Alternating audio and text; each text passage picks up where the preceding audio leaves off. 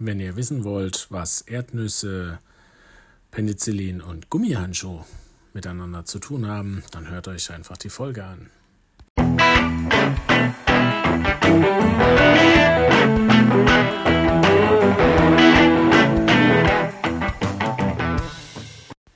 Hallo und herzlich willkommen zum Kochbuch Anästhesie, dem Podcast von Anästhesisten für Anästhesisten und welche dies noch werden wollen.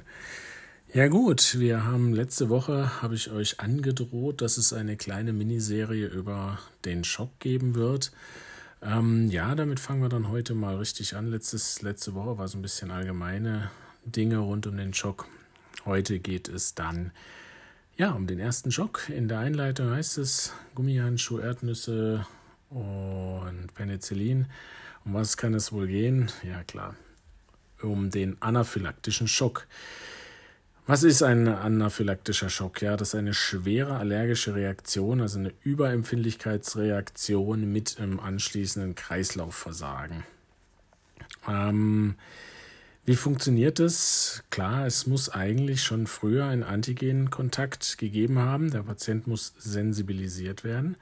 Und es gibt dann eine Reaktion des Körpers auf dieses, auf dieses Antigen. Und da gibt es eigentlich zwei verschiedene Arten. Einmal eine EGE-vermittelte Reaktion, das ist so Typ 1 nach Coombs and Gel, für, die, für die, die es genau wissen wollen, das ist eine Sofortreaktion. Und dann gibt es eine IgG-vermittelte Reaktion, das ist eine Spätreaktion Typ 3. Das ist nach, als zweites, zweite Reaktion nach dem ersten Ereignis auftreten. Das kann im Mittel so zehn Stunden später kommen. Deswegen sollte man sich immer gut überlegen, ob man solche Patienten nicht stationär aufnehmen will. Ja, es werden Mediatoren freigesetzt, ähm, diverseste Sachen, Histamine, Leukotriene, Prostaglandine und so weiter.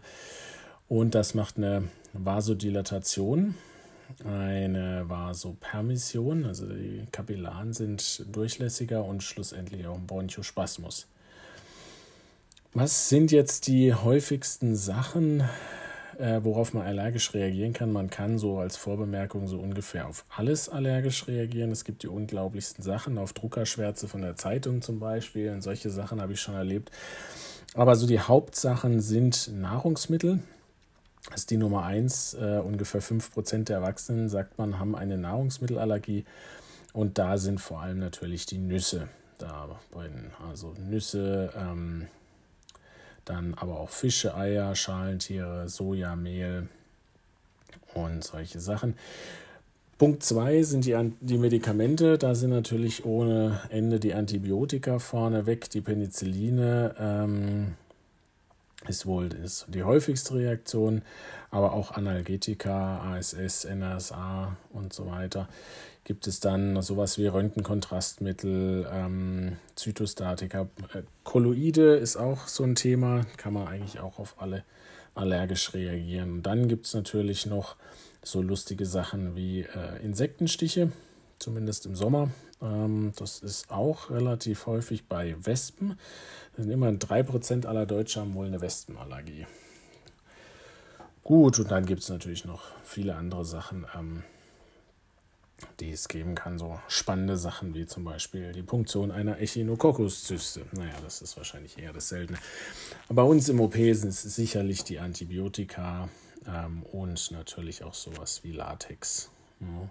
Deswegen, die meisten Krankenhäuser haben ja wahrscheinlich keine Latexhandschuhe mehr. Vielleicht haben es noch die Operateure. Aber ich glaube, die sterben auch immer mehr aus. Nicht die Operateure, sondern die Latexhandschuhe. Natürlich. Gut, Symptome sind ähm, ja, führend, muss man da sagen, zu dem normalen Schocksymptomatik ist natürlich, hm, wenn man weiß, dass man, welche Ursache es ist, aber dann natürlich auch sowas wie Urtikaria, Flasch, Juckreiz, Schwellung von Lippen, Zunge, Rötung, Angioödem, solche Geschichten. Dazu kommt dann der, die pulmonale Seite, der Bronchospasmus, Larynxödem, Dyspnoe, Tachypnoe, Heiserkeit, Husten, und natürlich die normalen Schocksymptome, in Anführungszeichen, Hypotonie, Tachykardie und so weiter. Schwindel, Kopfschmerzen, Bewusstseinsstörungen etc. etc. Gut, was machen wir jetzt mit diesen Patienten? Klar, irgendwie die weitere Antigenzufuhr stoppen. Das klingt immer so einfach, aber manchmal weiß man ja gar nicht, um was es eigentlich gerade geht. Gerade so im Setting einer Narkose. Ähm, dann, wie bei jedem Schock, achtet man auf genügend Volumen. Und Mittel der allerersten Wahl an Medikamenten ist das Adrenalin. Adrenalin, IM, ähm, direkt als erstes in den Oberarm oder Oberschenkel. Ähm, Dosierung bei Erwachsenen, Entschuldigung, 500 äh, Mikrogramm, also eine halbe Ampulle, wenn es ein Milligramm pro Milliliter ist. Ähm, Kinder 6 bis 12 sind 300 Mikrogramm, Kinder 6 Jahre bis 6 Monate 150 und kleiner 6 Monate 50 Mikrogramm. Das ist das allererste. Wenn man natürlich beim Reanimieren ist ähm, oder das, das nicht richtig wirkt, das IM-Adrenalin, dann gibt man das IV. Genau. Ähm, und ansonsten Medikamente gegen die Allergie.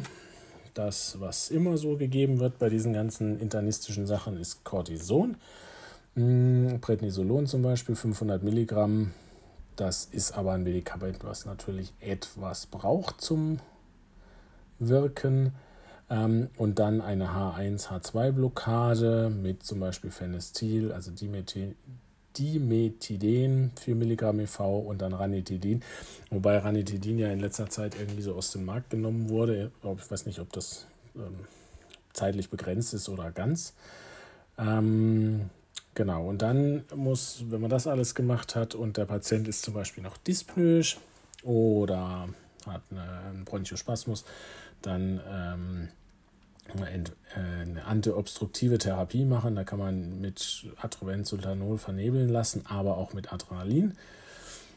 Oder auch Theophyllin und so weiter, diese ganzen Sachen, Bronchospasmin, was man so macht bei einer Obstruktion, kann man IV geben.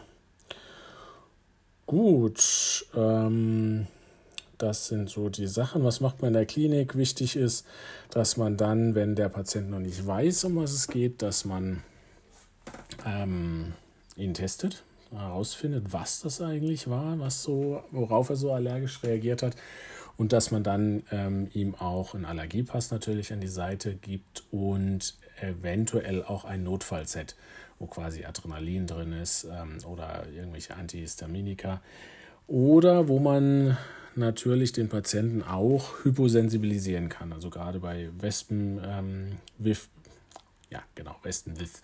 Ähm, Wespengift kann man den Patienten hervorragend hyposensibilisieren. Ähm, genau. Ja, das wären mal so die wichtigsten Dinge für den anaphylaktischen Schock. So, das war's schon wieder mal mit dieser Folge.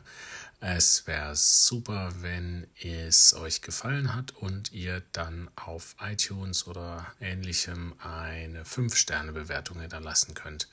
Nur dann kommt der Podcast in die Sichtbarkeit und ja, mehr Leute können über das tolle Thema Anästhesie zuhören und diskutieren. Bis denn, euer Ilja.